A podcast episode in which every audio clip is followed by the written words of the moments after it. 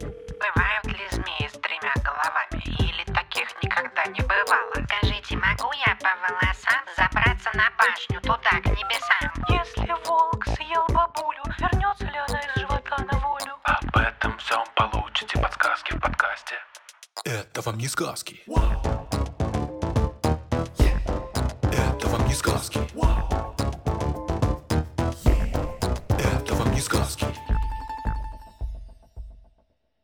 Всем привет! Это подкаст «Это вам не сказки» и я его ведущая Тата Зарубина. А я его второй ведущий Степа Галитейский. В этом подкасте я и Тата обсуждаем, что во всяких мифах, сказках, легендах правда, а что нет. Сегодняшний наш вопрос такой. Могут ли животные сопротивляться спячке, как барсук из серии книжек «Зверский детектив»? Вопрос нам поступил от Аси, 10 лет. Ася, большое спасибо за вопрос. Кстати, еще такой же вопрос нам задавала Вера, 9 лет. Да, спасибо. Степа, давай расскажем всем, что там происходило с барсуком, как он сопротивлялся спячке. В книжке описываются события из а, другого мира. В другом мире, где животные заняли роль людей, естественно, могут происходить всякие преступления. Поэтому храбрый старший барсук полиции Дальнего леса и его помощник Барсукот развеивают всякие тайны над всякими ужасными преступлениями. И, значит, во время всего этого э, бедному старшему барсуку приходится избегать, можно сказать, спячки, потому что были постоянно какие-то ужасные преступления, и ему, к сожалению, надо было их расследовать. И вот таким образом он успешно на протяжении шести книг избегал спячки. Книжка жутко интересная. Я читал какую-то часть из серии. Всем очень рекомендую.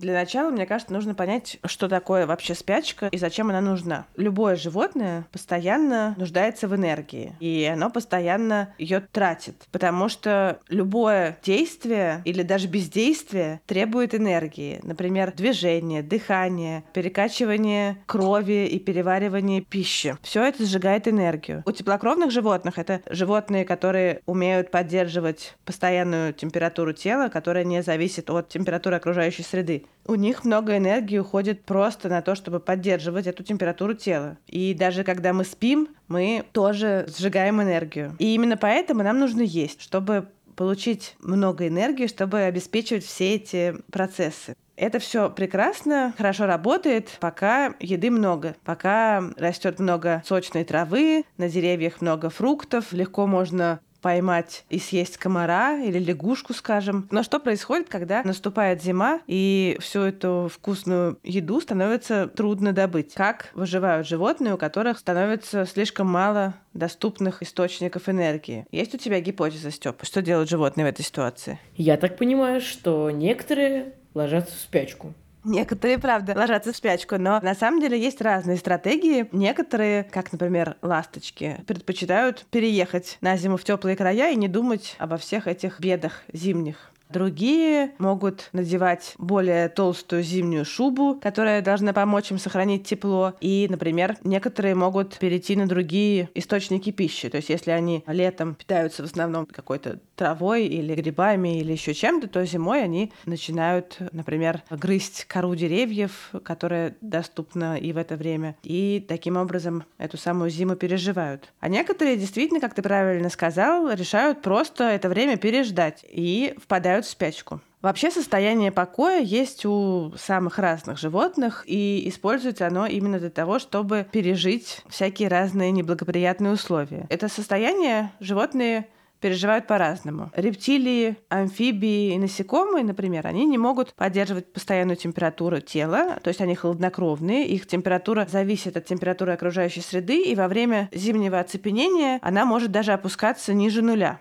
Они могут вмерзать в лед, совершенно себе при этом не навредив. Мы уже когда-то давным-давно это обсуждали, что чтобы для них это было не вредно, перед тем, как уйти на покой, они накапливают вещества, которые защищают их клетки от замерзания. Такие как бы специальные антифризы, да, которые понижают температуру замерзания всех внутренних жидкостей организма. И таким образом кристаллики льда даже при отрицательной температуре тела не образуются, и клетки при этом не повреждаются. А вот у теплокровных животных все происходит немножко по-другому. У теплокровных животных зимний покой называют спячкой или еще гибернацией. И это такое состояние оцепенения, когда все жизненные процессы в организме замедляются, и очень сильно причем замедляются, иногда аж в 20 раз. И из-за этого в том числе понижается температура тела. Замедляется сердцебиение и дыхание. Животные, естественно, не едят и не пьют, для того, чтобы поддерживать какие-то самые основные процессы, от которых совсем уж нельзя отказаться, они используют накопленные в летнее время жировые запасы. И, например, именно из накопленного жира они берут питательные вещества, а также добывают воду. Поэтому они могут не только не есть все месяцы спячки, но и не пить. У разных млекопитающих зимняя спячка протекает немножко по-разному. И она вообще может быть очень разной длины. У некоторых это такое короткое оцепенение, которое может длиться несколько дней, а иногда даже часов. А некоторые в этом состоянии находятся большую часть года. Она может быть глубокой или поверхностной. Главное, что надо понимать про спячку, что это совсем не то же самое, что очень долгий глубокий сон. Этот процесс устроен совершенно по-другому.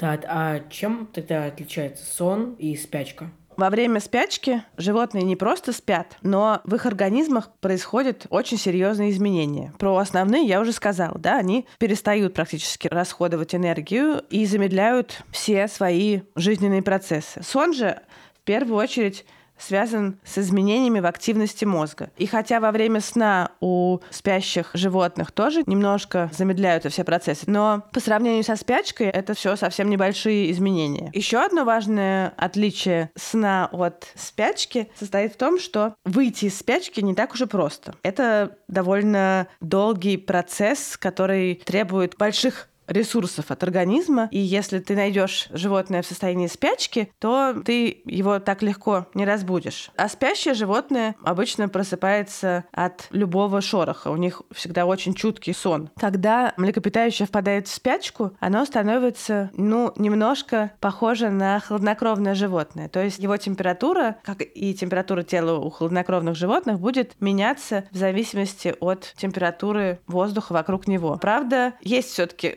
минимально допустимая для них температура. Если температура тела приблизится к ней, то в этот момент организму придется немножко включаться, активизироваться и все-таки потратить драгоценную энергию на то, чтобы поднять температуру до нужного уровня. А как такое может произойти?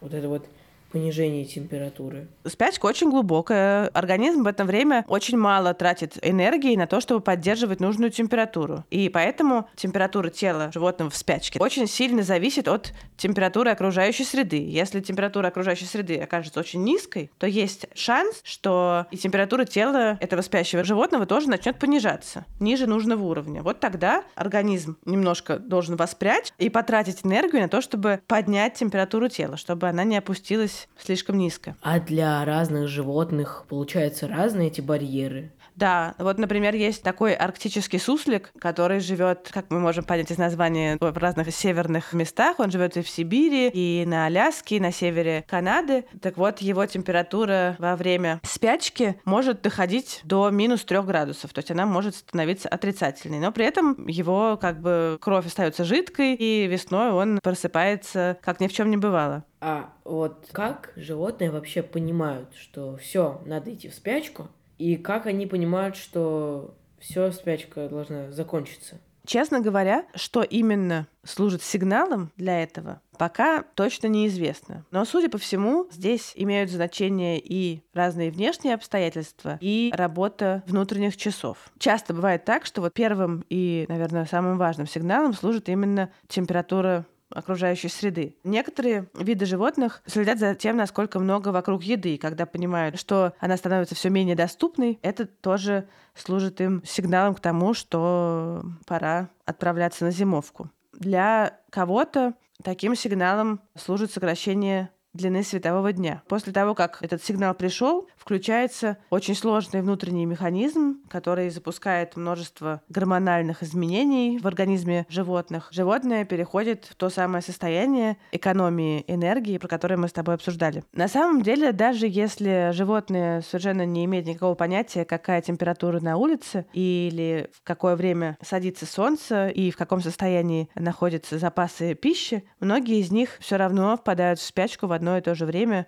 каждый год. Это было показано и в экспериментах, когда животных изолировали от всех вот этих вот сигналов, и они все равно переходили в спящий режим в соответствии со своим каким-то внутренним биологическим календарем. Кроме того, если в спячку или на зимний сон можно уйти, ориентируясь на те самые внешние сигналы, то выйти из этого состояния, находясь глубоко в норе, где нет никакого солнечного света, температура вообще непонятно какая, без собственного таймера кажется непросто, потому что многие животные, например, зимуют довольно глубоко в почве, и повышение температуры могут просто не заметить, а другие, наоборот, выходят из спячки тогда, когда еще земля до конца не прогрелась. Как устроен этот внутренний календарь, пока до конца непонятно. Это все еще не очень хорошо изученные вещи, но известно, что концентрация некоторых гормонов, например, колеблется в зависимости от времени года. Также некоторые животные могут ориентироваться и на количество оставшегося подкожного жира. Когда его остается мало, значит, пора просыпаться. В общем, получается, что теплая погода наверняка важна, да, и влияет на сроки и продолжительность этого периода покоя. Но это совсем не единственное, а возможно и не главное, что на это влияет.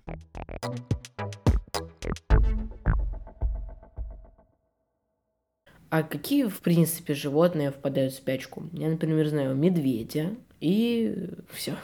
Про медведя мы еще чуть-чуть попозже поговорим, потому что у него как бы не совсем обычная спячка. Но вообще в спячку впадают многие грызуны. Например, суслики, сурки, сони. Причем сони спят очень долго. Обычно они спят месяцев по 8-9, но могут проспать аж 11. Не зря они называются сонями. В спячку впадают также некоторые насекомоядные например, ежи, да, они на зиму отправляются спать. Летучие мыши. Также состояние такого оцепенения встречается и у более крупных млекопитающих, как у медведей и у барсуков. Но не только млекопитающие, у птиц оно тоже известно. Большинство животных, которые впадают в спячку, они мелкие, потому что им труднее мигрировать, спасаясь от непогоды. Многие из них травоядные или насекомоядные, и им очень трудно найти какую-то замену себе на зиму. А еще, чем меньше животных, животное, тем труднее ему сохранить тепло. Ну и кроме медведя, про которого ты сказал, мне кажется, самые знаменитые спящие животные — это суслики. Они, как и, в общем, все другие животные, прежде чем отправиться в спячку в конце лета, начинают активно накапливать подкожный жир, очень много едят, а потом они устраиваются спать. Для этого они готовят себе специальную зимовочную нору, такое безопасное, довольно-таки глубокое место для спячки, где важно, чтобы там температура была достаточно стабильной. И когда температура воздуха опускается до какого-то определенного уровня, это служит для них сигналом, и их организм переходит уже в состояние подготовки к спячке. Суслик затыкает вход в свою нору, делает земляную затычку и впадает в оцепенение. Но это вот я перечислила таких давно всем известных животных, которые отправляются в спячку на зиму. Но сравнительно недавно выяснилось, что спячка бывает не только у млекопитающих, которые живут в холодном климате, но также встречается и у тех, кто обитает в теплых широтах. Например, в лесах Мадагаскара живет такой крошечный примат, который называется толстохвостый лемур. Это очень маленькое существо, длина его тела меньше 20 сантиметров, и еще хвост примерно такой же длины. Так вот, он э, впадает в спячку, наоборот, в самое жаркое время, во время долгой жары и засухи. И толстохвостом он тоже назван неспроста, потому что его толстый хвост очень помогает ему во время спячки, которая длится у него 7-8 месяцев. В нем хранятся запасы жира, которые лемур расходует на поддержание своей жизни. Так же, как и у зимоспящих животных, у лемура замедляются все-все-все процессы. Если обычно их сердце бьется со скоростью где-то 300 ударов в минуту, то во время спячки оно делает всего примерно 6 ударов в минуту. И также, если обычно они делают вдох примерно раз в секунду, то во время спячки они вдыхают один раз в 10 минут. Спят они обычно в дуплах деревьев. Интересно, что вот этот толстохвостый лемур был не только первым тропическим млекопитающим, про которого узнали, что они умеют впадать в спячку, но еще он был первым приматом, про которого узнали, что они тоже умеют впадать в спячку. До этого считалось, что приматы в спячку не впадают. Обнаружилось все это меньше 20 лет назад. А еще в спячку могут впадать, например, ехидны, и в Австралии это происходит часто после пожаров. Таким образом, ехидны дожидаются восстановления пищевых ресурсов на месте, которое пострадало от огня.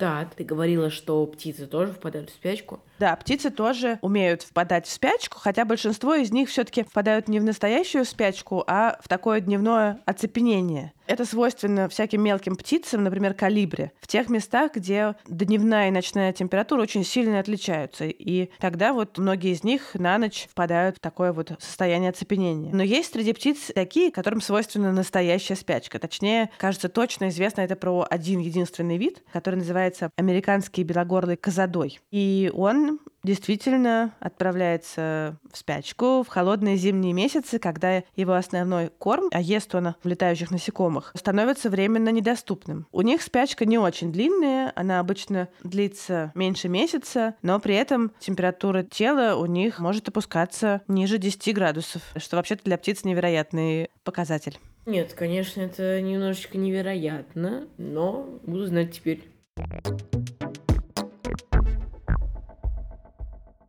Так, ты говорила, что медведи тоже впадают в какую-то ненастоящую спячку. Расскажи, пожалуйста, об этом. Да, действительно, спячка у медведя не совсем обычная, и ее даже часто называют зимним сном. Настоящей спячкой ее назвать нельзя, потому что температура их тела падает не так сильно, как у других млекопитающих в спячке. Она падает всего на несколько градусов. И, кроме того, про медведей известно, что их можно разбудить. То есть, если какого-нибудь мелкого млекопитающего, находящегося в состоянии спячки, можно иногда даже принять за мертвого, то есть его можно бесконечно пытаться разбудить, из этого ничего не выйдет, то с медведями я бы такого не пробовала. Ну, а еще про медведей известно, что вообще-то они могут и не уходить в спячку. Если для большинства других животных спячка это обязательный элемент их жизни, то медведи, если зима теплая или в каких-то южных регионах, могут иногда спячку и пропустить. Это для них не очень хорошо, потому что времена все равно могут быть голодные, но тем не менее это возможно. И, кстати, у нас вопрос про барсуков. Вот у барсуков примерно похожая история. Вообще барсуки единственные из всего своего семейства, они принадлежат к семейству куньих, которые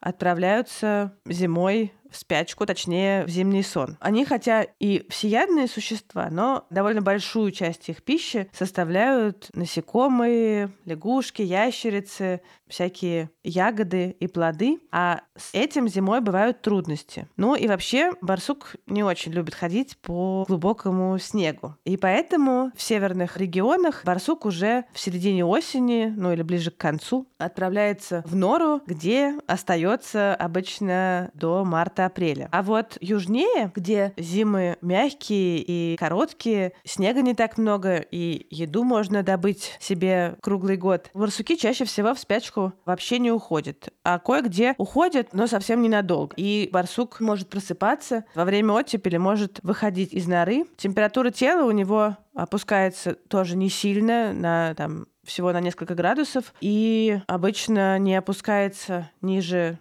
34 градусов. За зиму барсук довольно сильно худеет. Если это молодое животное, то оно может потерять почти половину своего веса. Но, тем не менее, весной все-таки они просыпаются и все нагоняют.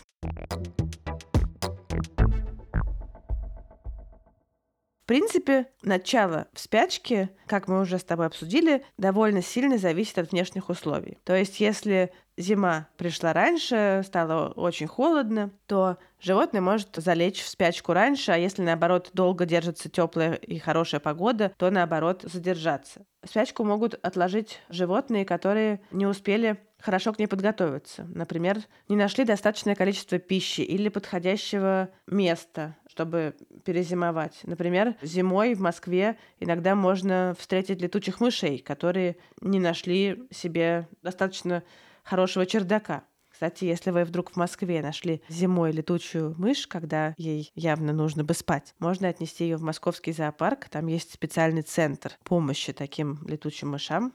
Они укладывают их а, в спячку и потом весной выпускают. Это так мило. Они так заботятся о них. Еще известно, что у некоторых видов размножение влияет на то, когда животное уйдет в спячку. Например, самки, которые в этом году выращивали детенышей, ложатся в спячку позже, то есть они задерживают начало спячки. Скорее всего, это происходит из-за того, что они как бы в течение лета тратят много времени на выкармливание потомства и не успевают вовремя откормиться перед спячкой, поэтому им нужно для этого просто больше времени. И как я уже говорила, погода тоже важна, и надо сказать, что сейчас все чаще отмечают, что многие животные стали позже укладываться спать и, наоборот, раньше выходить из спячки из-за того, что зимы стали более теплыми. Иногда бывает так, что они в результате просыпаются, когда еды еще нету, что для них не очень хорошо. Ну а еще изменение климата может помешать таким зимоспящим животным накопить достаточное количество жира к зиме, потому что если летом очень жарко и сухо, то хорошей и сочной травы бывает меньше, и еды может не хватать. Что касается вопроса про то, можно ли совсем отказаться от спячки, то здесь тоже все непросто, потому что для большинства животных спячка все-таки обязательно. Они не могут пропустить спячку, потому что без нее они просто не переживут зиму. Но, например, в зоопарках некоторые животные, которые обычно отправляются зимой на покой, спячку пропускают, потому что там их содержат часто в условиях, отличающихся от естественных, поэтому они не сталкиваются с этими самыми важными для них сигналами, да, которые должны им напомнить о том, что им пора готовиться к спячке. Кроме того, их кормят каждый день и содержат в тепле, Поэтому, в общем, некоторые спячку могут пропустить. Все-таки большинство животных, даже в зоопарках, все равно уходят на зимний покой. Вот, например, если ты сейчас придешь в московский зоопарк, ты там не увидишь ни медведей, ни сурков, ни тушканчиков. Они все находятся в спячке. У медведей есть искусственная берлога, тушканчики спят в зоопарке в холодильниках. Но, опять же, как я уже говорила, такие животные, как барсуки, они могут вообще не спать всю зиму. И так действительно происходит, если они живут в теплых местах. Для них это нормально. Ну что ж, сегодня я выяснил, а возможно и вы, очень многое про то, что птицы впадают в спячку, про максимально низкие температуры, при которых еще может спать животное, про то, что медведи на самом деле не полностью в спячке. В общем, невероятно много всего мы узнали. Это круто было. Это было интересно. Тата, большое спасибо за рассказ. Спасибо, Степа. Я рада, что тебе было интересно. Спасибо Асе и Вере за возможность поговорить про спячку и вспомнить замечательный зверский детектив. Спасибо нашему редактору Эдуарду Царионову, звукорежиссеру Егору Вилову, фактчекеру Михаилу Трунину, расшифровщику Кириллу Гликману и композитору Михаилу Соробьянову. Всем пока! Наш подкаст можно слушать везде, где вы слушаете подкаст. Но лучше всего слушать его в приложении Гусь-Гусь. Ведь, во-первых, там а, он выходит на невероятные две недели раньше. Во-вторых, кроме нас, там есть очень много всяких интересных лекций, подкастов и сказок. Так что слушайте нас в Гусь-Гусе. Всем